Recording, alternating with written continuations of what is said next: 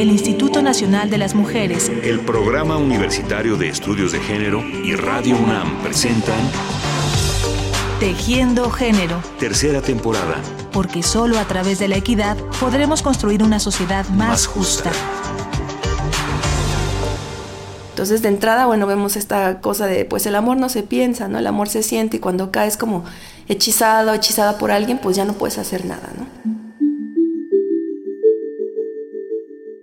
Más allá de la maternidad, el pivote de la opresión de las mujeres ha sido el amor romántico. Hoy vamos a hablar de amor, amor romántico, amor de cuento, de película, de telenovela. Amor. Ese amor que se construye con mitos y con fantasías, pero que hemos asumido como el único, el verdadero, el que vale la pena todas las penas, el que imaginamos como destino inexorable de la vida de todas las mujeres y como la promesa de su realización personal. Soy Raquel Ramírez Salgado, tengo 34 años, actualmente soy estudiante del doctorado en comunicación en la UNAM. También soy profesora universitaria por la UACM y pues hago trabajo independiente en cuanto a la promoción de los derechos humanos de las mujeres y la comunicación. Y bueno, concretamente yo estoy relacionada con el tema del amor romántico porque eh, lo revisé en mi tesis de maestría, revisé cómo los medios de comunicación masiva representan justo esta construcción social y cultural llamada amor romántico. ¿A qué nos referimos cuando hablamos de amor romántico? Porque puede resultar preocupante un término que pareciera no solo inocente, sino bello y prometedor. Hoy nuestra invitada Raquel Ramírez Salgado nos ayudará a reflexionar sobre este tema para descubrir cuántas relaciones infelices se construyen desde la idea del amor romántico, cómo afecta la autoestima de las mujeres y cuántos riesgos representa para ellas esta leyenda rosa. Y bueno, a mí me, interesó mucho el tema y tengo que decirlo abiertamente, pues por mi propia experiencia personal, yo empecé a cuestionarme un montón de cosas propias y también empecé a compararlo y a contrastarlo con la experiencia de otras mujeres. Entonces cuando yo me di cuenta que la experiencia de todas era parecida, pues yo pensé, algo está pasando aquí y es necesario como analizarlo, ¿no? Y fue cuando me di cuenta que la identidad de género pues juega un papel importante en la manera en la que mujeres y hombres concebimos el amor.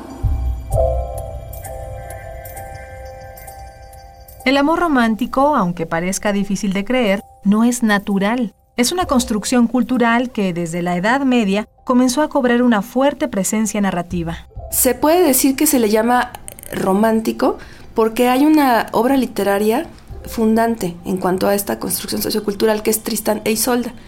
Tristán e Isolda era un roman, que el roman era un poema pero a manera de narración en la época medieval. Entonces, si te fijas, hay una relación directa entre el nombre Roman y romántico, ¿no? Entonces, eh, esta obra es muy importante porque funda uno de los grandes mitos del amor romántico, que es el culto por la tragedia.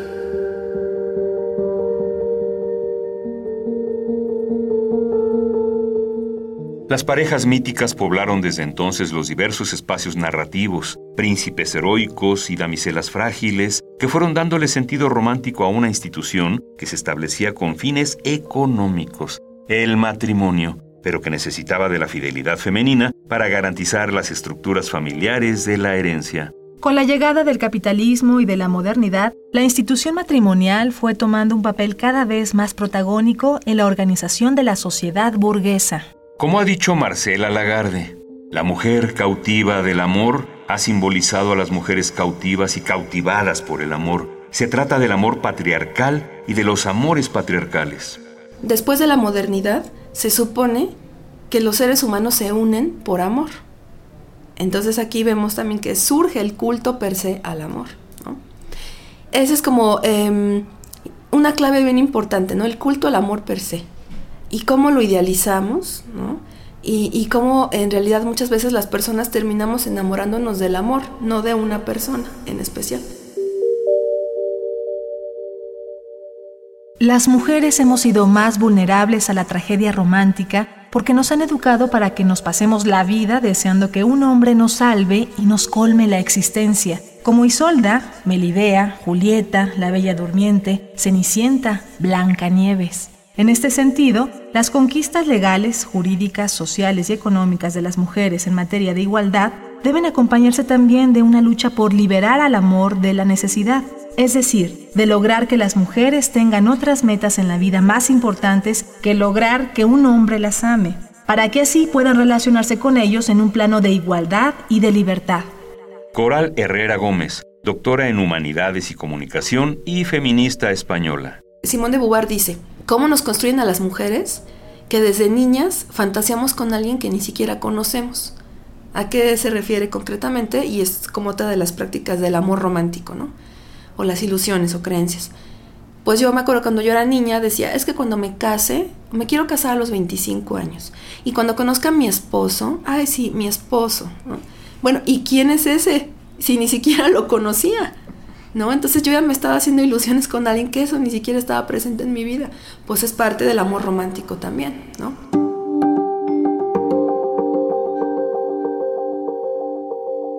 El amor romántico está construido sobre una serie de mitos que influyen poderosamente a las mujeres y que deben ser analizados desde una mirada crítica. Mitos como el de la media naranja. Estoy incompleta, pero alguien en algún lugar me está destinado. El de la omnipotencia. El amor lo puede todo. El de la perdurabilidad. Y vivieron felices para siempre. El de la exclusividad, el de la fidelidad, el de la felicidad eterna perdemos nuestra condición de, individualidad porque nos perdemos en el otro la otra, ¿no? Pero además hay una serie de prácticas que generan que las mujeres se creen una imagen neurótica de ellas mismas, ¿no? Porque, por ejemplo, para ser un, ella dice, como un eh, ser deseable, pues tú tienes que pasar por una serie de, de, transformaciones en tu cuerpo y en tu actitud, ¿no? Y también eso de la apariencia física, por ejemplo, que es muy importante, ¿no?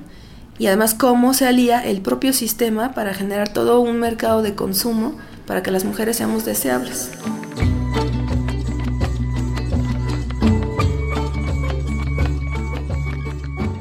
Pues incluso cuando nosotras nos compramos, por ejemplo, ropa o reservamos algo ¿no? que tendría que ser personal, siempre estamos esperando que esté el aval de la, de la otra persona. Y en ese sentido, no es cualquier persona, sino es el ser amado.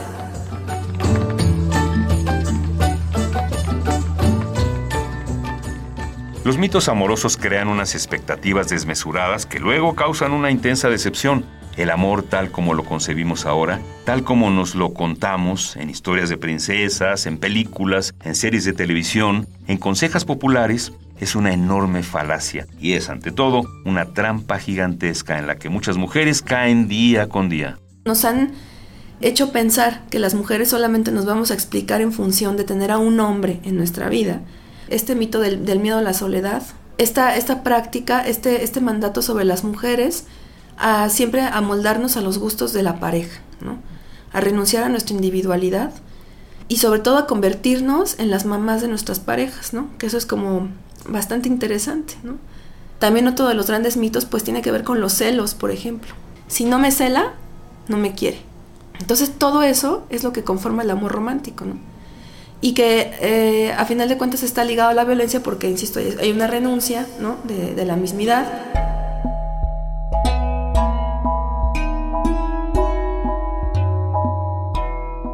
Entonces vemos como el, el tema del amor pues es, es, importante para el feminismo, yo diría que es uno de los temas clave junto con la violencia contra las mujeres me parece, porque además hay un, hay un engarce entre amor y violencia, ¿no?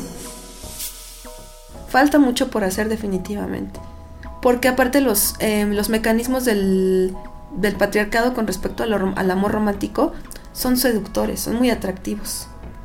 Y entramos en conflicto.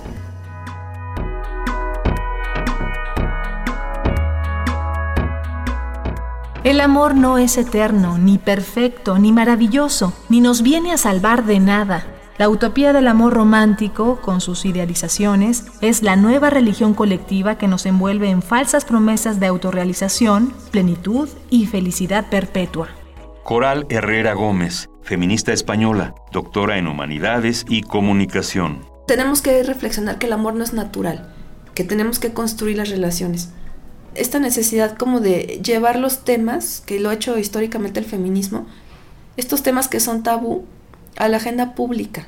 Yo recuerdo que cuando Marcela Lagarde cuenta su experiencia como diputada federal y cuando eh, impulsaron la Ley General de Acceso de las Mujeres a una vida libre de violencia, una de las eh, formas de, uno de los, tipos de violencia es la psicológica.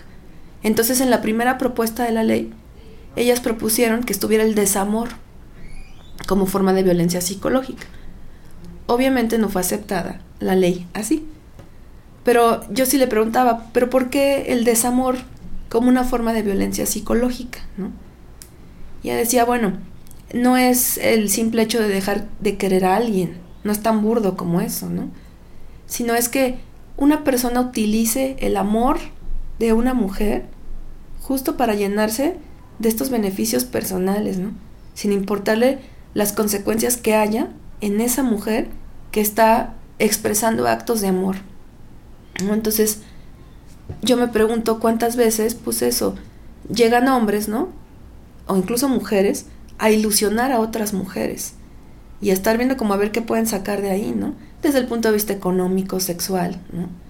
Eh, que te satisfagan estas carencias afectivas. Entonces, fíjate, en una ley se proponía que estuviera. Y pues claro, los, los prejuicios y los sesgos misóginos, sexistas, dijeron no, eso no es tema de asunto público. Desde la desdicha hasta el riesgo, se juegan para las mujeres en la tarea de romper los mitos del amor romántico, porque no solo sostiene relaciones dolorosas e injustas para las mujeres, sino que representa el mecanismo más peligroso para engañar y enganchar a las mujeres en redes de prostitución y en situaciones de violencia extrema.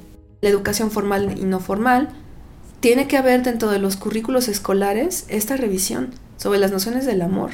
¿no? Yo sigo pensando que queda pendiente en, las leyes en materia de telecomunicaciones y medios de comunicación en México la revisión sobre esto.